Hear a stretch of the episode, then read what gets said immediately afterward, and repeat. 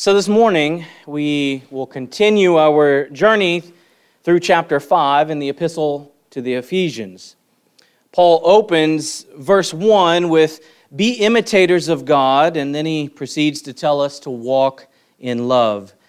We must keep in mind that as we move forward, really until we come to about verse 22, which moves on to the institution of marriage, that our parameters, our guidelines by which we understand these texts are kind of shaped around the immediate context of being those who imitate God.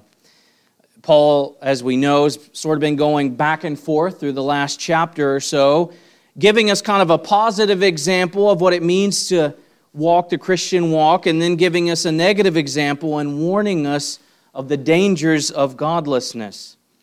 In chapter 4, he ends the chapter with this very positive admonition of how we are to be kind to one another, how we're to be tender-hearted and full of forgiveness. And then in verses 3 and 4 of chapter 5, he comes again to the warning. He says, "But immorality or any impurity or greed must not even be named among you, as is proper among the saints, and there must be no filthiness and silly talk or coarse jesting, which are not fitting, but rather giving of thanks." These verses are where we've been the last two Sundays, verses 3 and 4. We spoke last week of how we as humans tend to shy away from anything negative. We don't like the negative, at least in many areas.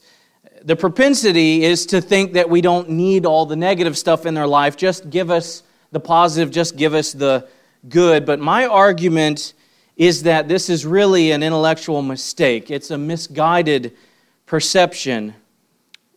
We don't see the warnings for what they really are, and that's why we tend to shy away from them. But in reality, the warnings are God's grace and God's guidance and God's guarding of His people. Last week, we used the example of learning to drive. If you'll recall, we talked about how everyone's excited to learn to drive at first, and they're taught things like proper acceleration and braking and turn signals and etc. Still, because the vehicle presents dangers, that's not all we're taught when we learn to drive. We're also warned of the dangers on the road. We're taught defensive driving and so forth, and we're all okay with that. And the reason we're okay with that is because we value our lives, right? And so our perspective is that the negative warnings about driving are very good or very helpful and necessary to preserve our lives. Well, I would suggest to you that this is the very same perspective we need when we come to the warnings of Scripture. Our very lives are at stake. So, yes, it is essential that we learn about loving one another and forgiving one another and the joy of life in Christ. But then we also desperately need to be warned of the devil's schemes and deadly vices that would seek to drown our souls in misery, that would seek to drive us further from Christ and, if even possible, be led astray completely. And so we need them both, and we should want them both, and if we have the proper perspective, we will come to desire them both. When a parent forbids a child to stick a fork in the electrical socket or a finger or whatever object he has in his hand at the time, surely the parent is likely to use a very negative tone and to give a severe warning. We understand that, and then instantly we understand that all comes from a place of deep concern and love and care.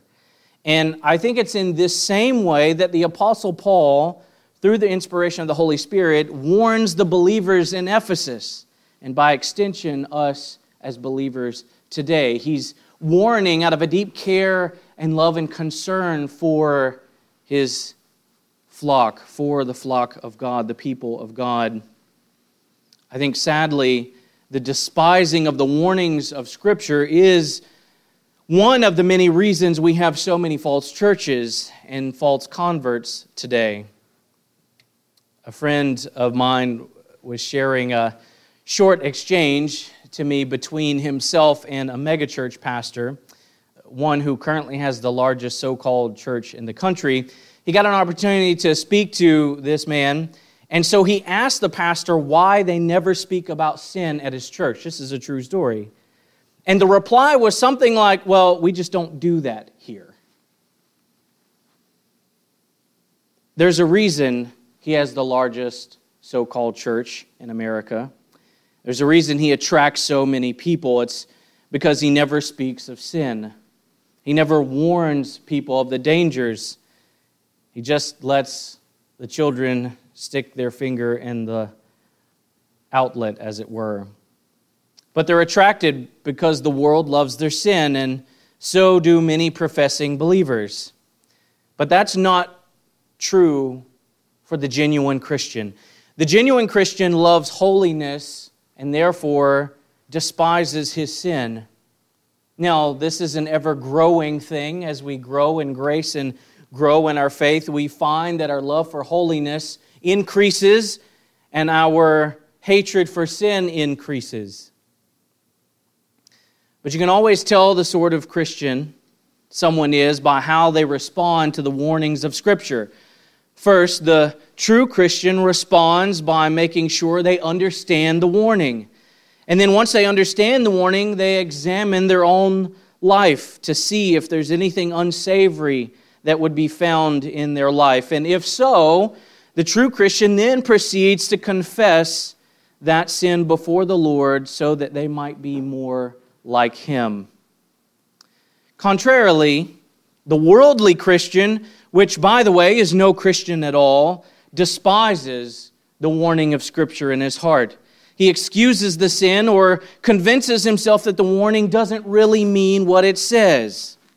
Maybe he squabbles over semantics, or he appeals to modern so-called science. Perhaps he dismisses the Scriptures entirely based on experience or the stories of others, maybe just by mere pragmatism. The worldly Christian will find every means to dismiss the warnings of Scripture. They're too negative, he'll say. Well, I know a man who did just fine in life, and he was this thing or that, he'll say. People simply won't come to church if you preach that part of Romans, he might say. Those people can't help it. That's just how they are, he might say. These are just some of the things that the so-called worldly Christian says to convince himself that he doesn't need to be concerned with sin or the dangers or the warnings given in Scripture. He believes in his heart that these warnings are not really to be taken seriously. I saw a short sermon clip this week. I guess I thought I needed a raise in my blood pressure. From an up-and-coming popular preacher, where he was making the case for the acceptance of a particular sin that the Bible makes abundantly clear is against the Word of God. And then he goes on to admit that he started believing what the Bible teaches, that it was sin, and then he admits that the cracks in his doctrine, as he puts it, started when he met people who were living in this sinful lifestyle and claimed to love God deeply.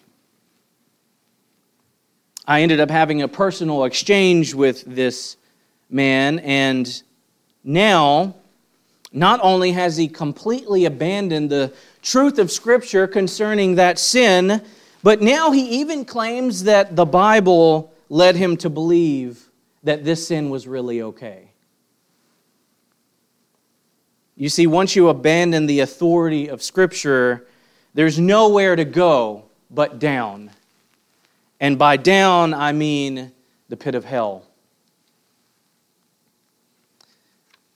This man excused away the warnings of Scripture, all because he met someone that lived this sinful lifestyle and claimed simultaneously to love God. He abandoned the Scriptures, really, because he didn't want anyone to be offended. Folks, we've got to let the Bible drive our doctrine. The Bible is not just a book. It's God's book.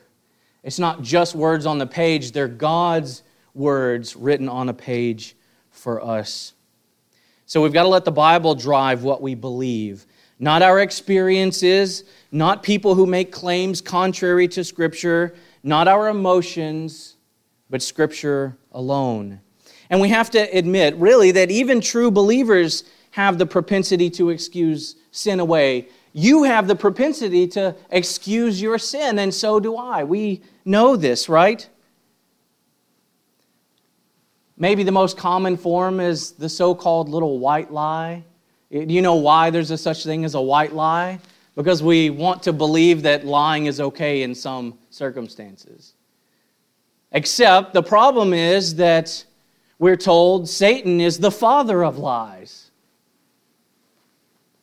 So we all have to deal with that propensity in our own lives. Paul certainly understood this, that that's our challenge as people. Paul, even himself, struggled with doing the things that he knew he shouldn't do and not doing the very things that he knew he should do. And as believers, we're going to fight against sin until Christ returns.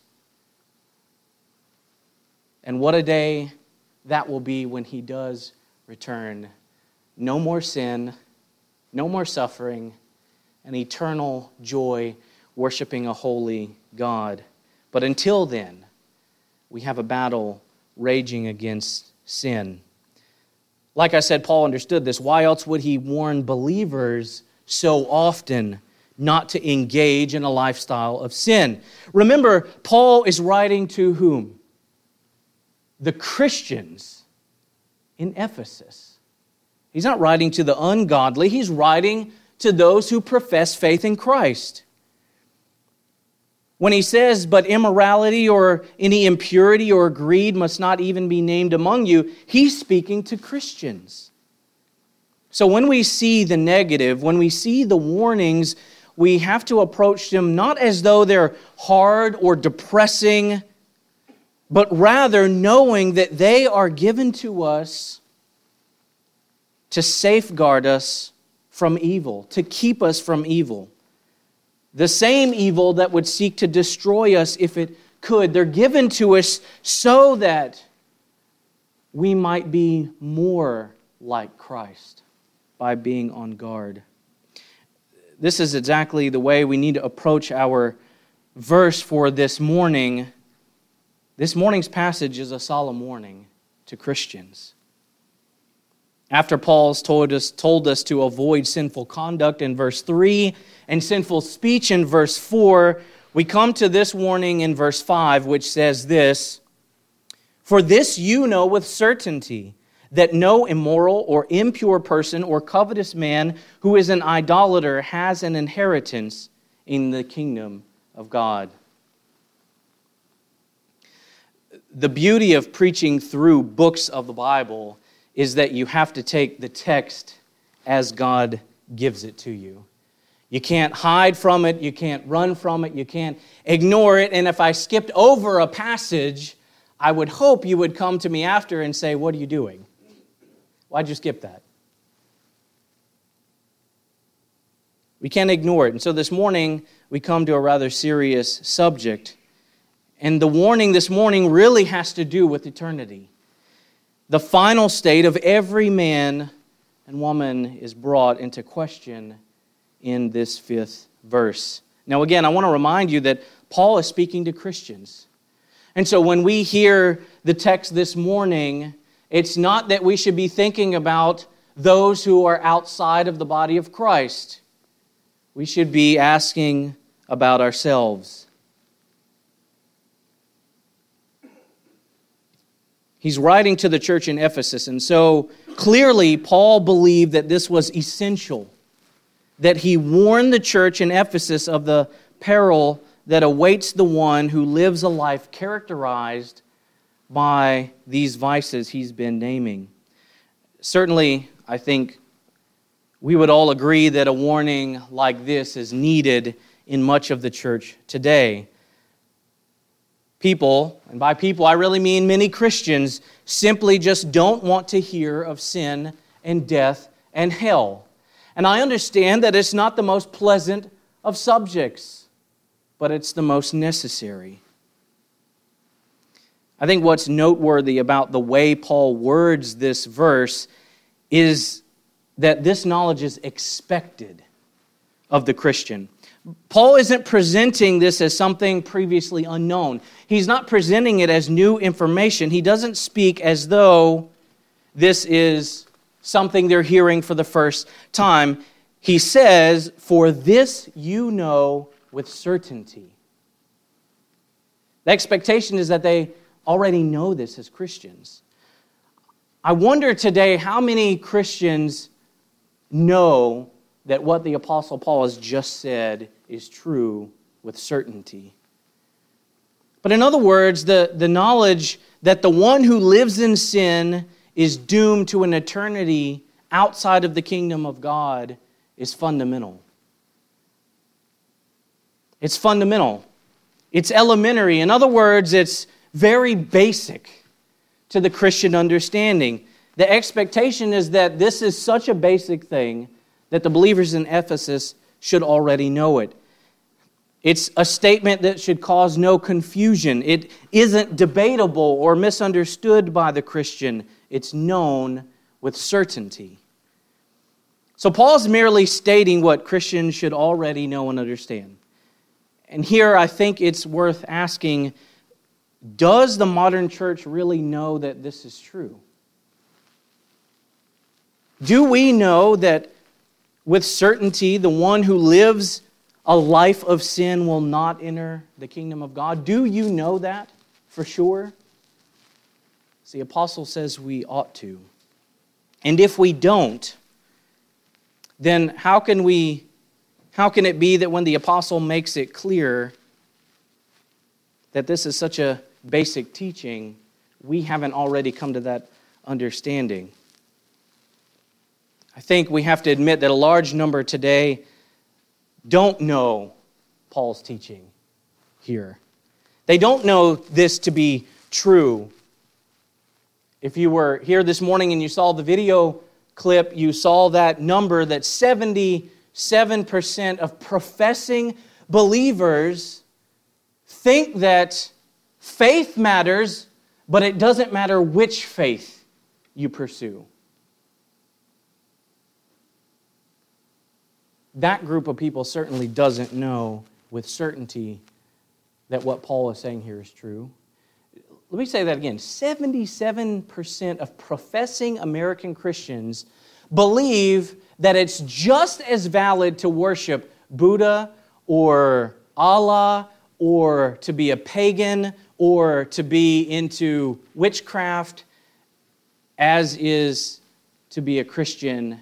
And in the end, they'll all go to the same place. 77% of professing believers believe something like that. Certainly they don't know that what Paul is saying is true.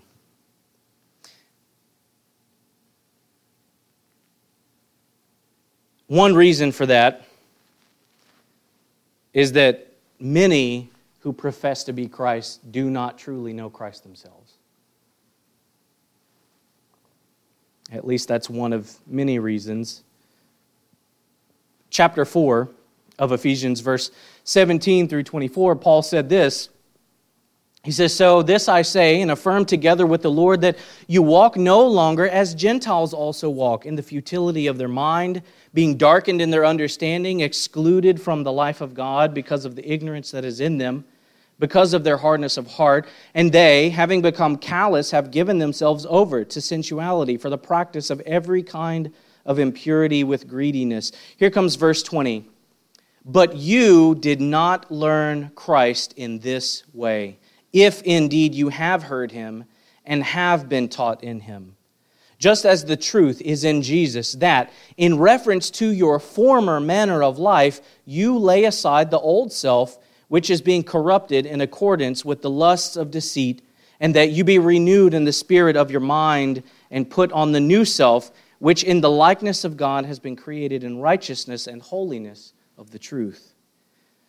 In reality, those who have truly learned Christ do know with certainty that no one who lives in their sin will enter the kingdom of heaven.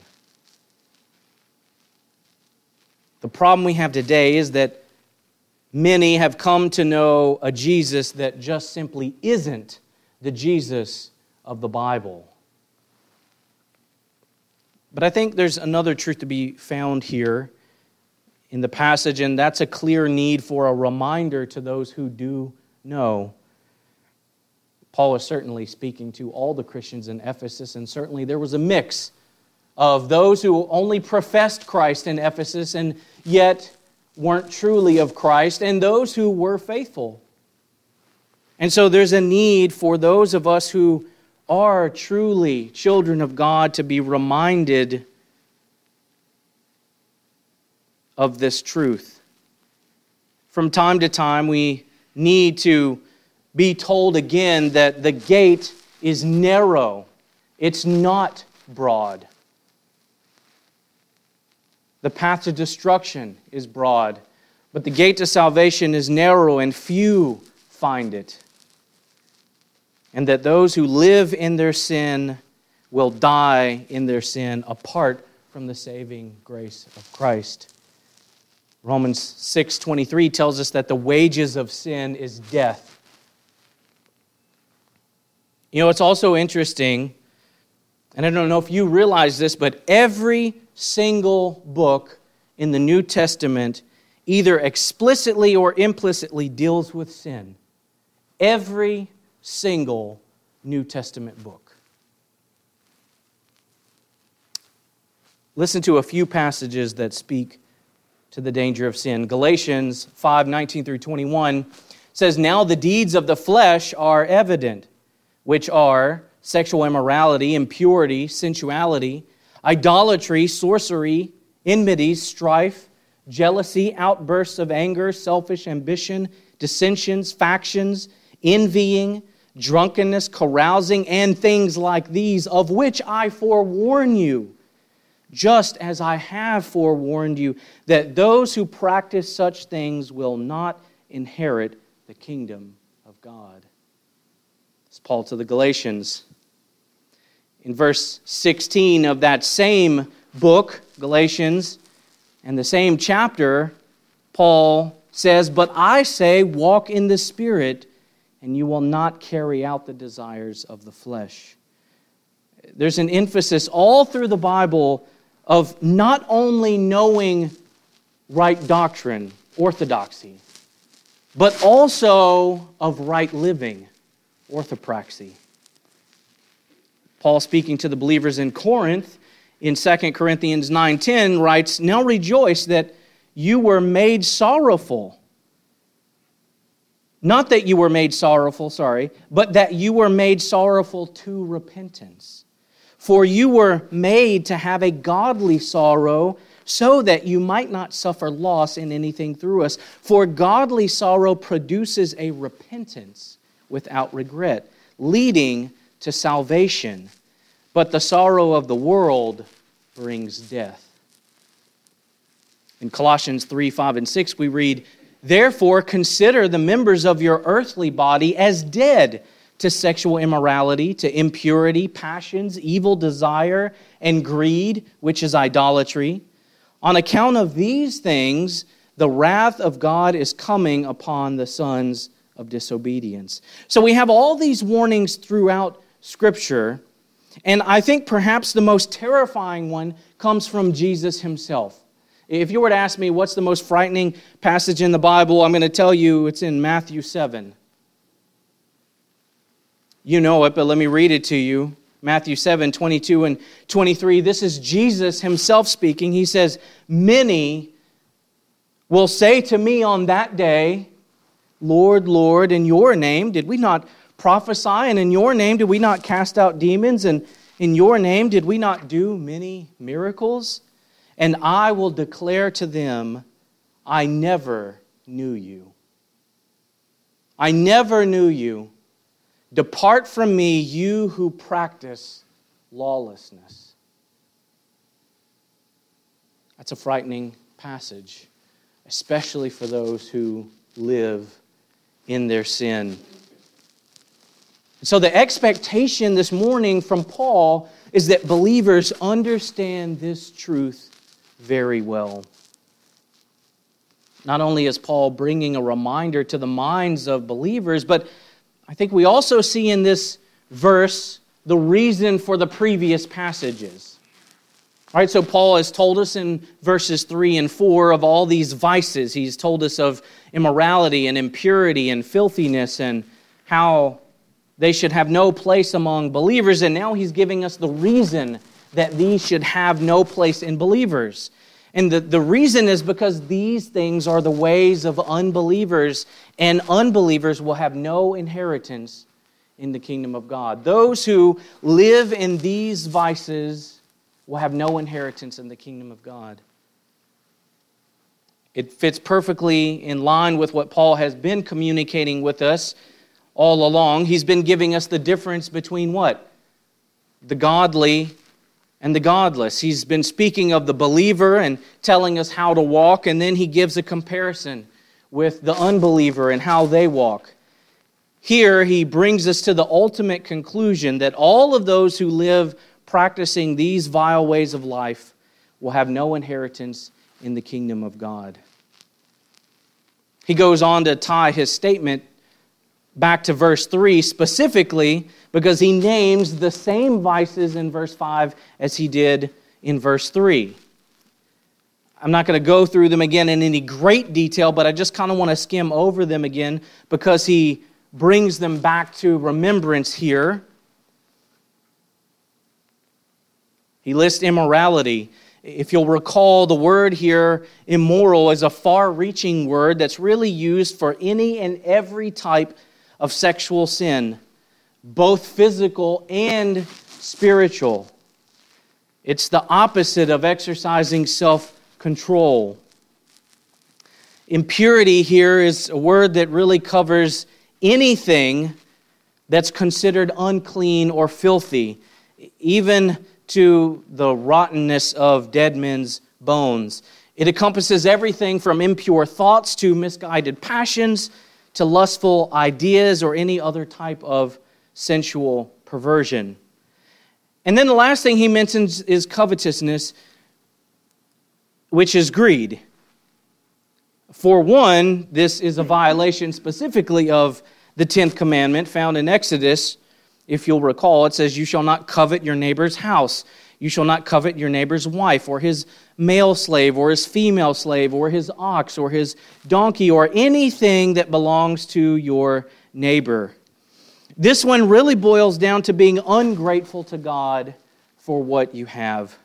Remember, Paul ends in verse 4 by saying that the giving of thanks is what's proper for believers. And so greed and covetous people aren't thankful, right? The fruit of that unthankfulness is that they're willing to take from others what doesn't belong to them. This doesn't necessarily mean physically stealing, although it includes that. You can be covetous in your heart. In fact, it's first a heart condition. There are dozens of ways that we can take from another in a sinful way, but the heart of a person like this is always seeking to satisfy self. They aren't concerned for the well-being of others. They're rather consumed with what they can get from others. The last thing he mentions is an idolater. Well, covetousness is merely a form of idolatry. Colossians 3:5 tells us, "Therefore, consider the members of your earthly body as dead to sexual immorality, impurity, passion, evil desire, and greed, which is idolatry." So folks, Paul's warning is just very simply this: no one who lives in sin will see heaven. No one who lives in their sin will see heaven. Holiness is essential.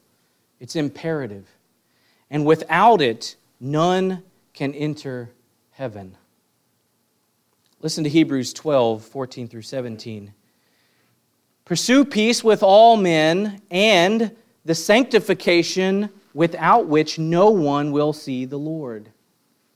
Seeing to it that no one falls short of the grace of God, that no root of bitterness springs up causing trouble, and by it many be defiled. That there is also no sexual, immoral, or godless person like Esau, who sold his own birthright for a single meal. For you know that even afterward, when he desired to inherit the blessing, he was rejected, for he found no place for repentance, though he sought it with tears. In the church, you have two types of people. Remember, Paul's talking to the church. He's talking to those who profess Christ. And in the church, you have two types of people, and every person in the church, in the visible church, falls into one or the other category, and that's either the tares or the wheat. Those who just want happiness at any cost, and those who want holiness. Jesus tells this parable in Matthew. Let me read it to you. Matthew 13, 24 through 30. He, being Jesus, presented another parable to them, saying, "The kingdom of heaven may be compared to a man who sowed good seed in his field. But while his men were sleeping, his enemy came and sowed tares among the wheat and went away. But when the wheat sprouted and bore grain, then the tares became evident also. The slaves of the landowner came and said to him, 'Sir, did you not sow good seed in your field? Then how does it have tares?' And he said to him, 'An enemy has done this.' The slave said to him, 'Do you want us then to go and gather them up?' But he said, 'No. For while you are gathering up the tares, you may uproot the wheat with them. Allow both to grow together until the harvest.'" This is a reference until Christ coming back, right? "And in the time of the harvest, I will say to the reapers, first gather up the tares and bind them in bundles to burn them up, but gather the wheat into my barn." He's talking about people here, right? The tares are those who look like Christians, talk like Christians, but they don't live like Christians. These are the ones the book of Jude warns us of, those who say the right things on the outside. They look like the right things on the outside, but in reality, they're living unrepentantly in their sin. And we're told that in the end, they're going to be gathered up and burned. Now, I don't want you to stress about that too much. It's going to be like this until Christ returns. I don't want us to be so focused on the tares in the church that it stresses us, because there's nothing we can do about that. But you be the ones who want holiness. That's where your concern ought to be. You be the ones who want holiness, who want to stay away from the ones who just want happiness. The ones who just want to be happy are the ones who just want to gratify their own flesh. We read in Galatians 5:16 earlier, but the next verse, 17, says this, "For the flesh sets its desires against the Spirit, and the Spirit against the flesh. For these things are in opposition to one another, so that you do not do the things you want." Folks, if someone is living their life in sin, indulging in the desires of the flesh, they are living against the Spirit of God, and the Spirit of God is against them. Those seeking happiness instead of holiness are the ones living in impurity and immorality and greed. Those who are seeking holiness are imitating Christ, striving to imitate Christ and His character, striving to walk in love that seeks the greatest good of others. There are two types of people in the church, and Paul says that those who imitate God are beloved children and are saints, loved by Christ. And those that live contrarily, he tells us in our passage this morning, will have no inheritance in the kingdom of Christ and God. The stark reality is that hell is real.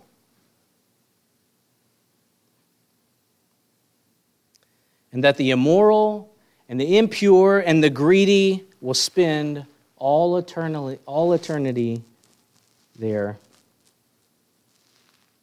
We never want to minimize the reality of hell. Hell is meant to be scary.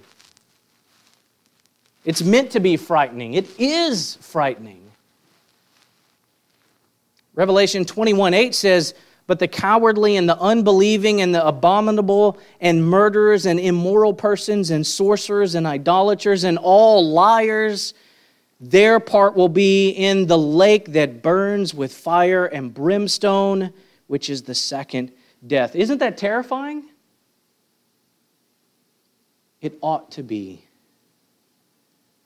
2 Thessalonians 1:9, "For after all, it is only just for God to repay with affliction those who afflict you," speaking to believers here, "and to give relief to you who are afflicted and to us as well, when the Lord Jesus will be revealed from heaven with his mighty angels in flaming fire, dealing out retribution to those who do not know God and to those who do not obey the gospel of our Lord Jesus Christ. These will pay the penalty of eternal destruction away from the presence of the Lord and from the glory of his power." That's frightening.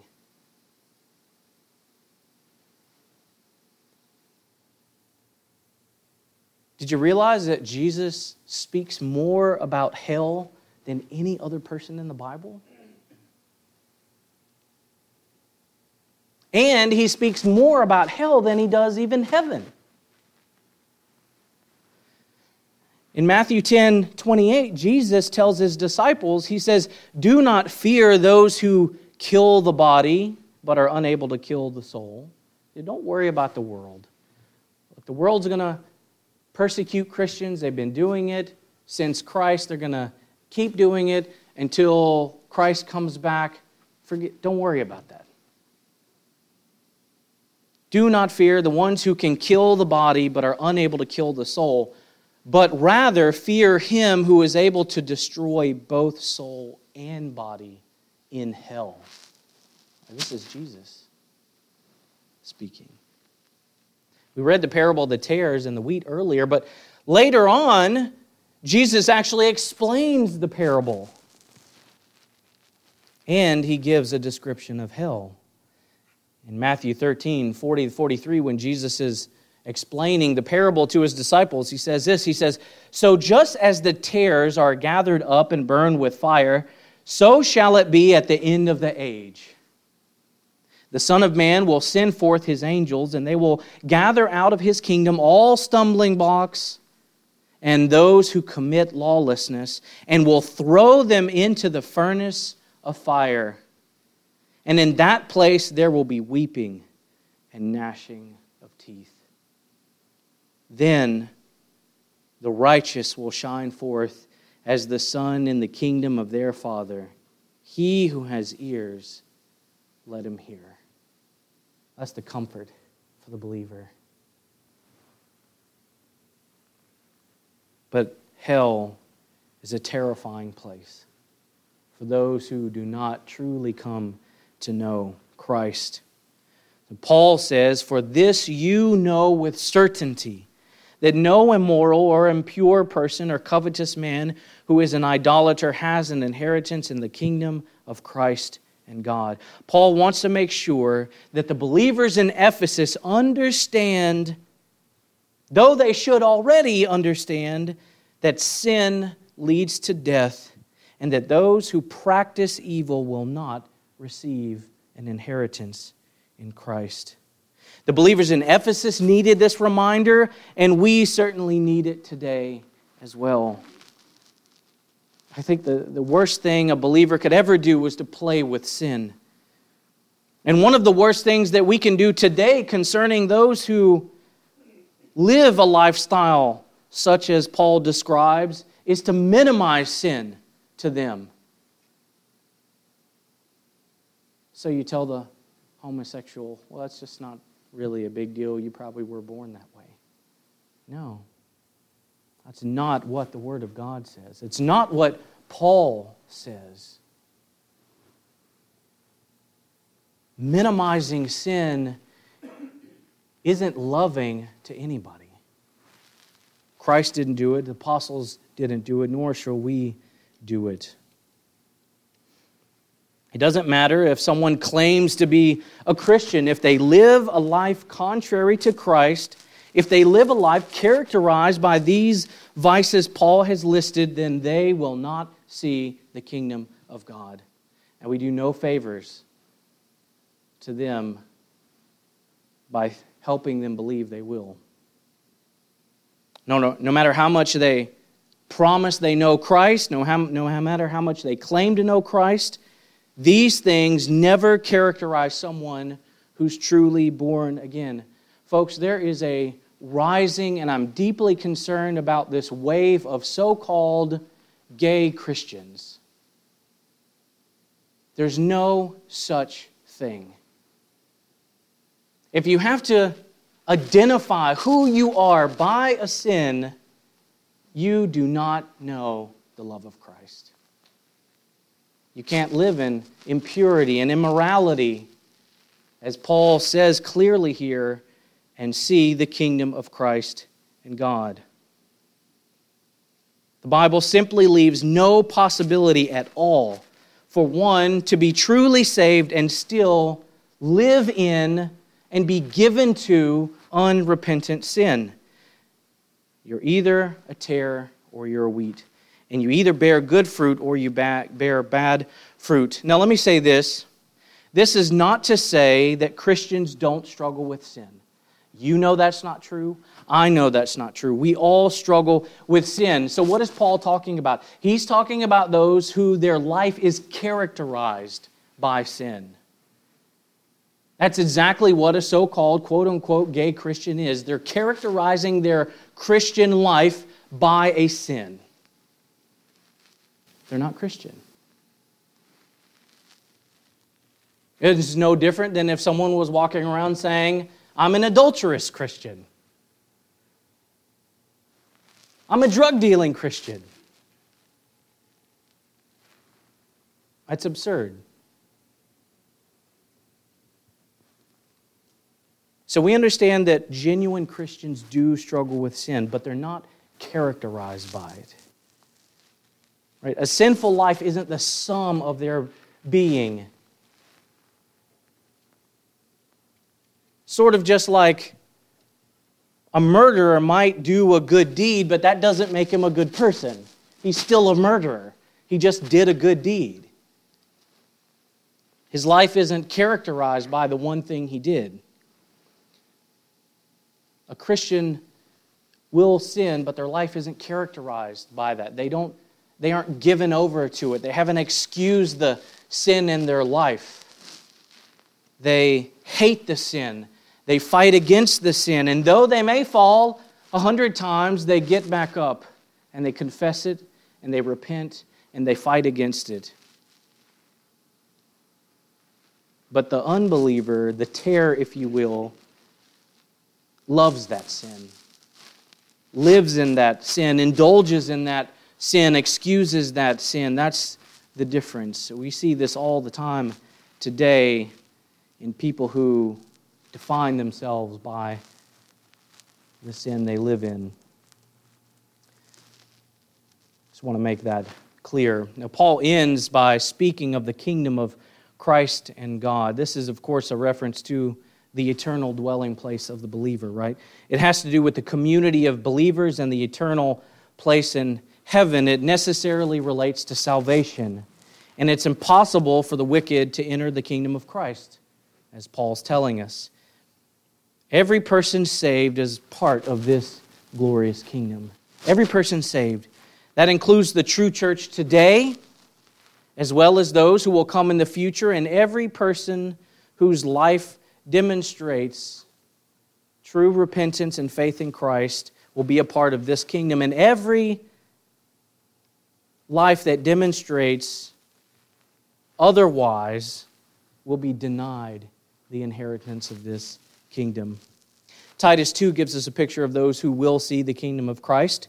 In Titus 2, 11 through 15, it says, "For the grace of God has appeared, bringing salvation to all men, instructing us to deny ungodliness and worldly desires and to live in sensibility, righteously and godly in the present age, looking for the blessed hope and appearing of the glory of our great God and Savior Christ Jesus, who gave himself for us to redeem us from every lawless deed and to purify for himself a people for his own possession, zealous for good deeds.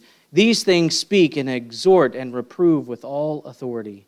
Let no one disregard you." Looking for the blessed hope and the appearing of the glory of our great God and Savior. 1 John 3:3 gives us a picture of those who will see the kingdom of Christ. He says, "And everyone who has this hope fixed on him, Christ, purifies himself just as he is pure. Everyone who practices sin also practices lawlessness, and sin is lawlessness. You know that he appeared in order to take away sins, and in him there is no sin.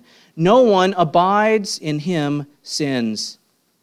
No one who sins has seen him or knows him." And again, we're talking about the one who is characterized by sin. No one who lives as an immoral, impure, covetous, any of those vices, who gives themselves to those things, knows Christ.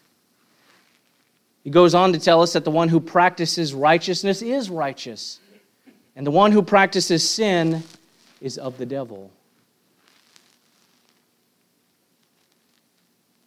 Again, I want to remind us that the apostle was warning the body of believers. The reality then is this: if we are not living in such a way that demonstrates we are pursuing a life of holiness, a life that aims to please God, to flee sin, and to pursue righteousness, then it's because we don't know God. And if that is the case, then we're in danger of the very thing Paul is warning us of here. Unless we have a life that's constantly being perfected by Christ, then we are still in our sins and trespasses, and we have no inheritance in the kingdom of Christ. And if that's true, we must repent at once and believe on the Lord Jesus Christ for salvation. If every person who professes Christ today took the solemn warning of Paul seriously, one of two things would happen. The first is that in reality, many would discover Paul is describing the condition in which they still live, and they would discover their need for Christ for the first time, truly. The second thing that might happen would be that those who know they belong to Christ would have a renewed love and gratitude for that which Christ has saved them from, sin and death. And they would have a renewed commitment to pursue holiness, whatever the cost. There are only two types of people in the church, and each one of us falls into one category or the other. So I hope this morning that you'll consider, as Paul most certainly desired for the Ephesian church to consider, the warning that he gave, and that it would drive us to the necessary end, either repentance or a renewed zeal and passion for holiness. Let's pray.